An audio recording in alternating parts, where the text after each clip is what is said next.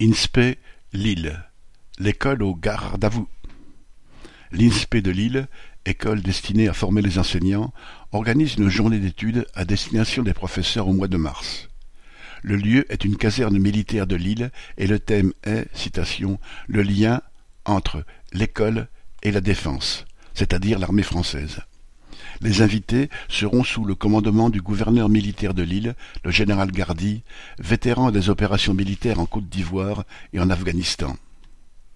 Livrer la jeunesse à l'influence de l'armée impérialiste française, voilà donc le rôle que les responsables de l'éducation nationale et de l'armée voudraient faire jouer aux enseignants.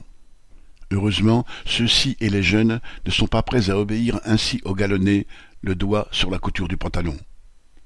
Correspondant Hello.